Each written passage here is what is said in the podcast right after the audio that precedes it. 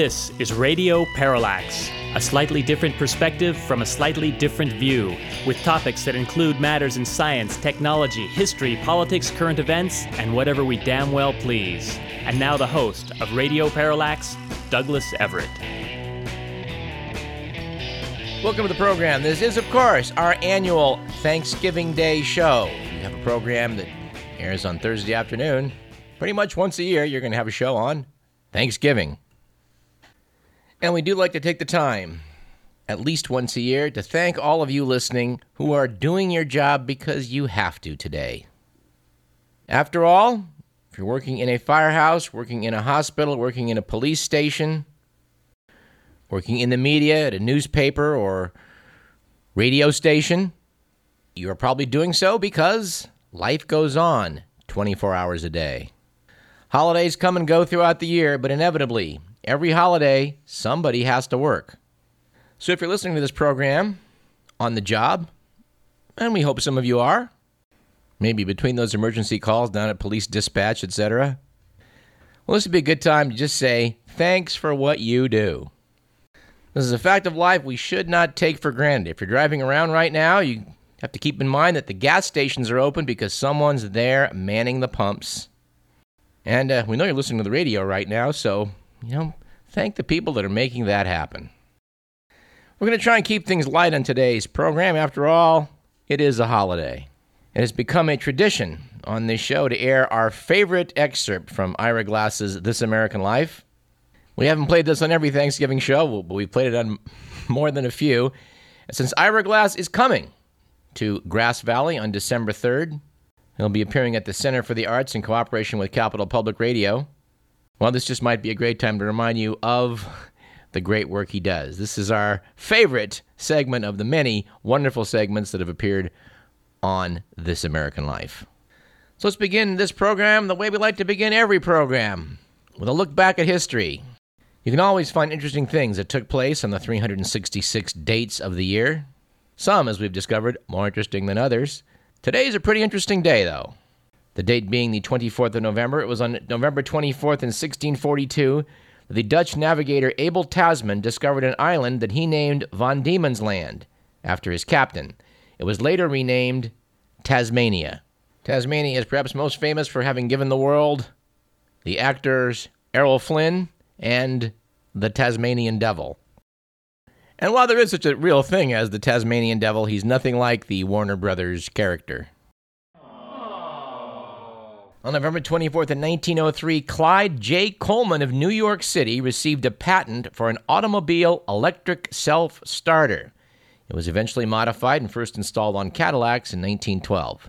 Mr. McMillan, you have an appropriate sound effect?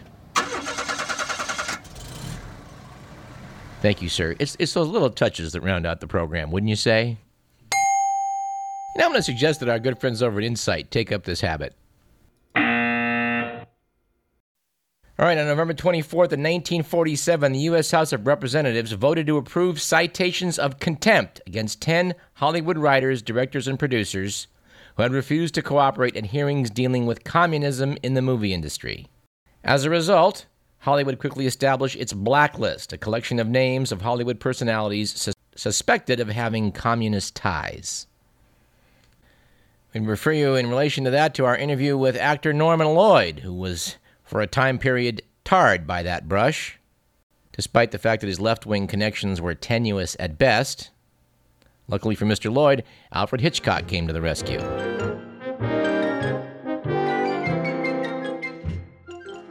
Here's one for uh, you older baby boomers. November 24th, 1962, the English satirical television program That Was the Week That Was first broadcast. It broke new ground in TV production and introduced personalities David Frost and John Cleese to the public. Those of you old enough to remember this show no doubt do so fondly. It was certainly a precursor to The Daily Show and The Colbert Report, in that it took items from the news and satirized them. I'm very sorry to report that when I went down to the Museum of Television and Radio in Beverly Hills and tried to look up some of these programs, they had very little material. According to uh, our favorite blog, News from Me by Mark Evanier, that was the week that was. Um, was pretty much made to disappear. It apparently made enemies in a lot of high places who did not go out of their way to make sure the show was recorded for posterity, which is very sad. We do note that according to Uncle John's bathroom reader, uh, one reason the show was made to disappear was that in 1964, certain people just didn't like it and thought they should buy airtime for the Barry Goldwater campaign. And what better place to put those half hour programs than to preempt that was the week that was? Of course, there's always hope that some TV executive out there saved some, um, some recordings of it and they may eventually make their way onto YouTube. We hope so. Also on November 24th, in this case 1969, the Nuclear Non-Proliferation Treaty was signed by the US and the Soviet Union. Eventually 59 other nations would sign the treaty, which in the end did a great deal to prevent the spread of nuclear weapons in the world. On November 24th, in 1971, a hijacker calling himself D.B. Cooper, actually, he called himself Dan Cooper, and it was later mistranslated as D.B., parachuted from a Northwest Orient Airlines 727 airplane into a raging thunderstorm over Washington state with $200,000 in ransom money.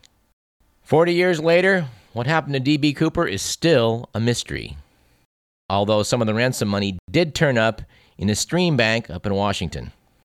And final item in the way of anniversaries, which probably deserves a little bit of separation from the rest of the crowd, was that it was on November 24th in 1859 that Darwin's Origin of the Species was first published. Darwin's Origin of the Species by Means of Natural Selection was a groundbreaking scientific work. Darwin theorized that organisms gradually evolved through a process he called natural selection. Origin of Species sold out immediately. It, of course, remains one of the cornerstones of modern biology that despite the efforts of a few right wing goofballs who contend that their literal interpretation of the Bible is really all we need to explain the diversity of life on Earth. But uh, answering such crackpot theories, very definitively, we would say, is a new book by UC Davis's own professor of ophthalmology, Ivan R. Schwab. His new book, Evolution's Witness How Eyes Evolved, is a topic we will attempt to examine next month. Noted Dr. Schwab in The Origin of Species, Darwin said, To suppose that the eye, with all its inimitable contrivances for adjusting the focus to different distances, for admitting different amounts of light, and for the correction of spherical and chromatic aberration, could have been formed by natural selection seems, I freely confess, absurd in the highest possible degree. And although the anti evolutionary forces love to quote that part, they leave out what comes next. Darwin goes on to say, Yet reason tells me that if numerous gradations from a perfect and complex eye to one very imperfect and simple, each grade being useful to its possessor, can be shown to exist, if further the eye does vary ever so slightly, and the variations be inherited, which is certainly the case, and if any variation or modification of the origin be ever useful to an animal under changing conditions of life, then the difficulty of believing that a perfect and complex eye could be formed by natural selection is in the end not so difficult at all, to paraphrase slightly. Anyway, Dr. Schwab has written one hell of a book, and I'm looking forward to speaking with him about it. Although I gotta say, I'm putting to work my degrees in biology and medicine to keep up with his efforts here. We will uh, we will strive to make it a little more simple when we talk about it on radio because we don't have pictures, you know. I did have a chance to interview Dr. Schwab previously when he was a recipient of an Ig Nobel Award for his research paper on why it is that woodpeckers don't get headaches. That was over at Capital Public Radio on Insight. That uh, that was a fun one, and actually a pretty good bit of science. Uh, some of the Ig Nobel awards are, are ridiculous. Some of them are just quirky, and I think that was among the uh, the quirky but interesting uh, category. Our quote of the day comes from Albert Einstein, who said, The world is a dangerous place, not because of the people who are evil, but because of the people who don't do anything about it. And our quip of the day dovetails very well with that, I think, which comes from Benedict Spinoza. If you want to be different from the past, study the past. Our joke of the day is a continuation of our last joke of the day, which was an extended commentary by Mr. Dave Barry about serious art. Said Dave, At a recent art show, I saw a work of art consisting of a video repeated over and over, showing a man, not in peak physical condition, I might add, rollerblading around a vast, empty space, stark naked. I'm proud to say I betrayed no emotion while viewing this work although my daughter, who was three at the time, said quite loudly, You can see his tushy! Yuck! But she was young and had no art training. He went on. One of the more baffling works of art I saw at the Miami Beach Art Show was called Moonwalk. You walked into the space and it was empty, just blank white walls. Around the ceiling were half a dozen speakers making a high pitched sonar sound like this boop. That was the art. Boop. Sitting outside in a folding chair was a gallery person smoking Marlboros. I wondered what it would be like to fly all the way from Paris to Miami, only to spend four days sitting outside an empty shipping container going boop. There was another work that consisted of a hole drilled in the floor and some weeds stuck in it. I believe the price on that was $6,000. While I was examining it, I heard one serious art person say to another, and I swear, wouldn't that be wonderful in the foyer? since this is a holiday show, let, us do just, just, just a tad more Dave Barry, who noted everything is being outsourced. In a few years, the only industry left in the United States will be reality television. A lot of people think that's bad. Congress recently tried to pass a law against outsourcing, only to discover that all federal legislation since 1997 has actually been produced in Taiwan. And speaking of things Chinese, we have our stat of the day, which is that China is producing millionaires at an unprecedented rate, but many of them want out. According to Asia Times, a survey of 980 Chinese millionaires reveals that 60% say they're considering emigrating or have already taken steps to do so. The most popular destinations are the US, Canada, and Singapore. Now, in the past in this program, we've uh, taken a look at some of the myths that surround the holiday of Thanksgiving. We were tempted to do the same on this week's program, but got slightly sidetracked by a website I stumbled into titled Top 5 Fox Myths to Debunk This Thanksgiving, put out by MoveOn.org. And it was recommended that uh, these are things you want to pull out when your conservative uncle corners you during the Thanksgiving holiday, and we, we, we don't think that's such a great idea. But we do want to quote myth number two, as perpetrated by Fox News, which was that nobody knows what Occupy Wall Street is about. MoveOn.org notes that Occupy Wall Street may not have a formal list of demands, but anyone who's been paying attention understands the core problems that occupiers are protesting. That corporations have far too much power in our political system, that Wall Street banks crashed our economy but were never held accountable, and that the richest 400 Americans have more wealth than half of all Americans, 156 million people combined. And we probably should cite myth number four in the wake of events here at UC Davis of late, which was, which was that Occupy Wall Street is intent on provoking violence, especially against banks and the police. Noted MoveOn.org the reality is that occupations across the country have committed themselves to nonviolent protest in the greatest traditions of protest movements. Some of the protests have been met with acts of police violence, tear gas, pepper spray, rubber bullets. But in many cases, protesters have reminded police that the police are part of the 99% too. And in the few cases when people have shown up at the occupations and committed acts of vandalism, other protesters have even repaired those acts of vandalism. And we'll have a bit more to say about what, uh, what happened here at UC Davis um, a little later in the program. But let us move to the good, the bad, and the ugly.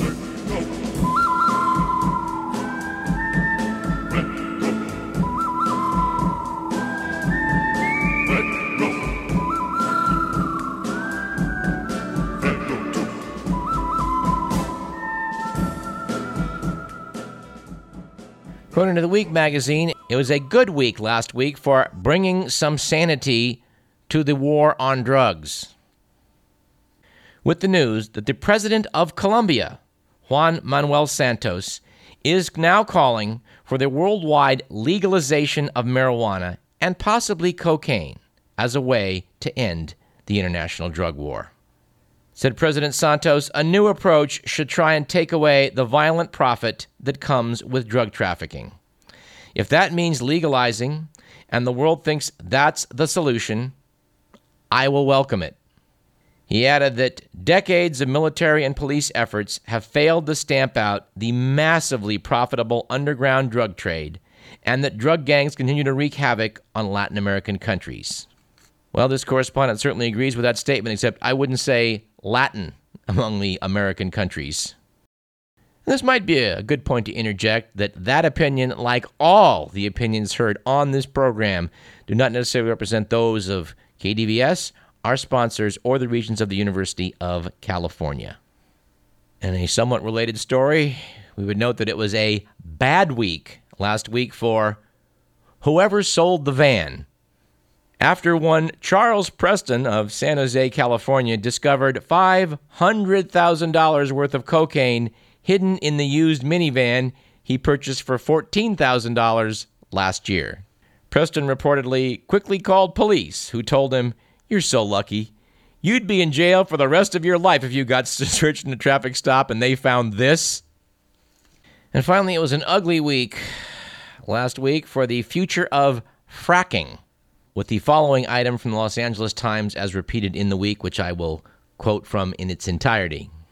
Oklahoma had an average of about six small earthquakes a year until 2009, when there were 50. Last year, there were 1,047. And on November 5th, the state was rocked by a magnitude 5.6 quake. Residents are now asking whether Oklahoma's 185,000 drilling wells, particularly those used in fracking, are contributing to the burst of seismic activity. Well, now, that's a good question, isn't it? The fracking story, of course, is not going to go away, and we're going to continue to talk about it on this program. And you know, Radio Parallax's first segment just wouldn't end properly, I think, without hearing from our good pal, Mr. Will Durst.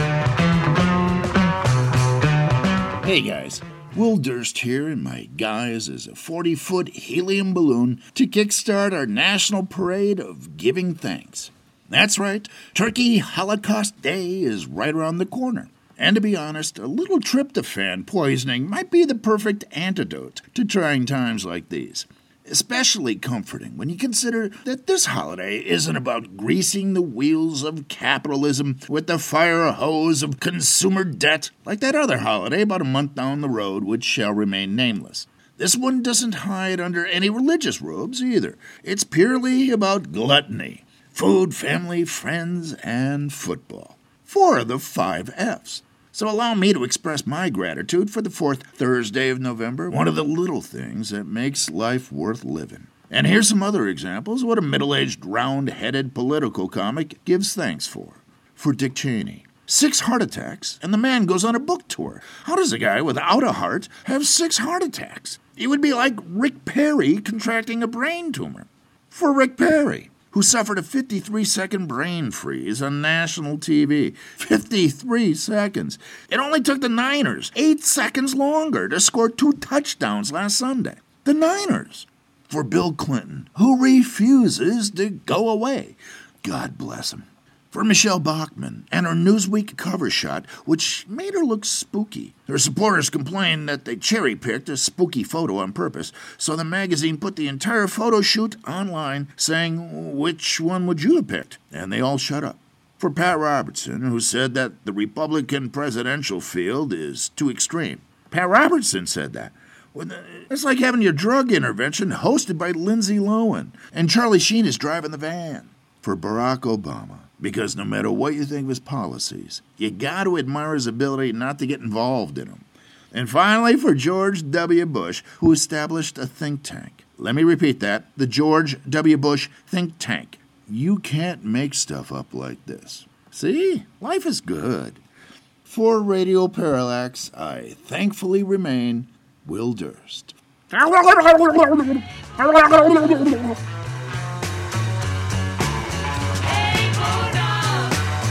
All right, we got lots more fun stuff. Stick around. You're listening to Radio Parallax. I'm Douglas Everett.